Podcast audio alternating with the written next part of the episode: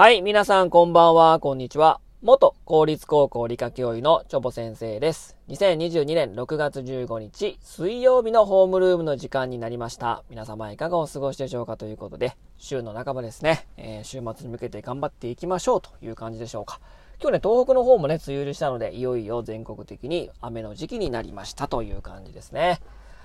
えー今日のね、お話なんですけども、大根おろしはなぜ辛いのかというね、お話をしたいと思います。まあ、蕎麦とかですね、あと、魚の塩焼きですかね、サンマのね、付け合わせにはこう、大根おろしと醤油ちょっとかけてね、クッと食べるとね、やっぱり味が引き締まって美味しいですよね。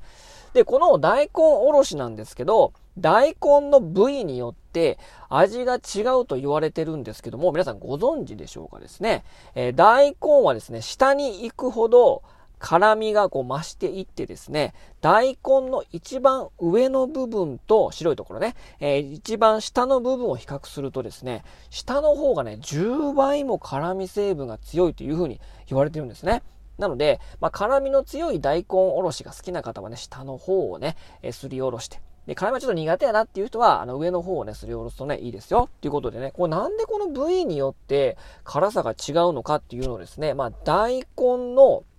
えー、まあ、とという植物の、その、まあ、体のね、作りをね、考えてみると、まあ、納得していくわけなんですね。うん。で、植物の体っていうのは、根、葉、茎でできておりますよね。で、えー、大根の、まあ、芽生えとして売られてるですね、貝割れ大根って知ってますかね？貝割れ大根。あれはね、あの、大根の白いものになる前ね、もう芽生えのところなんですよ。で、あの、双葉がこうパカって分かれて、貝が割れてるように見えるので、えー貝割れ大根って言われてるんですけど、あれって一番上が、この貝割れのの双葉がパッて分かれてるところね。で、長い茎みたいなのがあって、で、下の方に、えー根っこがついてますよね。うん。あ、葉っぱ、茎、根っこで、えー構成されてますけども、あの貝割れ大根の茎の細長い部分ね、あの部分をね、灰軸って言うんですよ。うん。で、あの貝割れ大根がどんどん成長してですね、していくと、あの白い大根になるわけなんですね。うん。で、その、さっきの大根おろしの話に戻りますけども、下の方がなんで辛いのかっていうとですね、大根をね、今度ね、よく一本丸々ね、あの、スーパーに並んでるのを見てみてください。下の方はですね、なんかね、ヒゲみたいな根っこがね、ピュピュピュピって生えてるんですよ。で、その上の方に上がっていくと、上の方にはですね、白い、真っ白い大根で、根っこが生えてないんですね。で、さっきの貝割れ大根じゃないけど、下の方は根っこ。で、細長い茎のところは灰軸って呼ばれたものでした。で、それで葉っぱが出てですね、えー、わけですけども、この辛みが少ないところの根っこがついてない部分は、そのまま灰軸が成長したところなんですね。要は茎ですね。で、根っこは根っこで、下の方には、えー、髭がピュピュピュって生えてますけども、あれは根っこの部分なんですね。なので、部位が違うから、ね、そもそも部位が違うから、灰軸と根っこで部位が違うから、そら味も違うよね、ということなんですね。で、灰軸の部分は水分が多く含まれておりますから、まあ、柔らかくて甘いのが特徴なんですね。で、一方このね、地面の深いところに伸びた大根の根の部分ね、下の方はですね、えー、土の中の虫とか病原菌から身を守るために辛み成分を蓄えてるから辛いわけなんですね。だから料理で用いる時も、まあ、甘みが必要な料理、辛みが必要な料理、大根料理で分けてするといいんですね。だからサラダ、サラダとか野菜スティックなどを作るときは上の部分、灰軸の部分を利用した甘みの強い料理に使ってください。で、えー味噌おでんとかぶり大根など濃い味付けをするときは大根の辛みを活かした下の部分が適してるわけなんですね。そもそも部位が違うから。で、このえー大根が、えー根っこに行ってね、あの病原菌とかその虫とかから外敵を守る辛み成分のね、お話をちょっとピックアップしてやっていきますね。で、この辛み成分何なのかというとですね、え元になる成分はグルコシノレート。グルコシノレートという物質なんですね。この辛み成分の元の物質ね。でも、これ自体には辛み成分はないです。これ自体は辛みがないんですね。あ、そうなの？みたいな。で、これなんで、なぜ辛みが生じるかというとですね、え地中の中に埋まっております。そうするとね、いろんなね、外敵とかいっぱいいるわけですよ。地中の中の方がね。で、えー、虫とか動物にかじられて、細胞が破壊されると、この細胞中のね、さっきのグルコシノレートが、細胞の外にあった酵素によって化学反応を起こして、辛みを持つイソチアオシアネート。もう一回言いますよ。辛味を持つイソ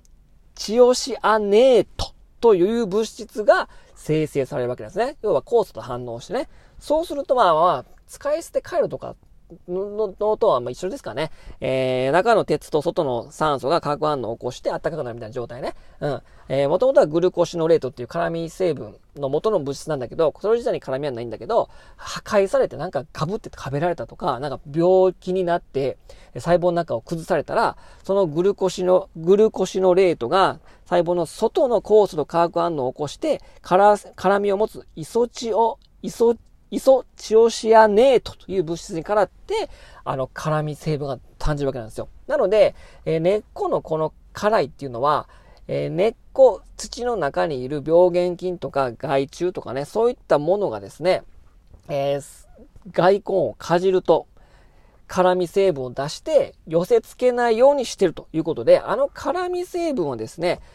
大根の防御システムなんですね。虫や動物の食害を受けた時に、やめてっていうことで、防御システムに、えなってるわけなんですよ。なので、細胞を壊せば壊すほど、辛みが増すということになるんですね。だから、大根を力強くね、直線的にぐるーってすりおろすと、もうイソチオ、イソチオシアネートがめちゃくちゃ作られて辛くなるんですよ。細胞が細かくこう破壊されて、よりね、こう酵素と酵素が混ざり合ってね、グルコシの、えー、グルコシノレートとね、そうすると辛み成分が非常に増すと。で、逆にまあ辛くない大根おろしを作りたければ、円をこう描くようにして優しくすりおろすとですね、まああの、グルコシのレートがですね、イソチオシアネートになりにくいので、まあ、辛みが抑えられるということなんですね、皆さん。ということで、まあ大根は、まあ、部位が違うということと、あの辛み成分は食害を受けた時に働く辛み成分っていうのが防御システムなんだよということなんですね。ということを分かっているとですね、えー、まあね、ちょっと物知りになった気分になるから、なんかもう大根買うだけで、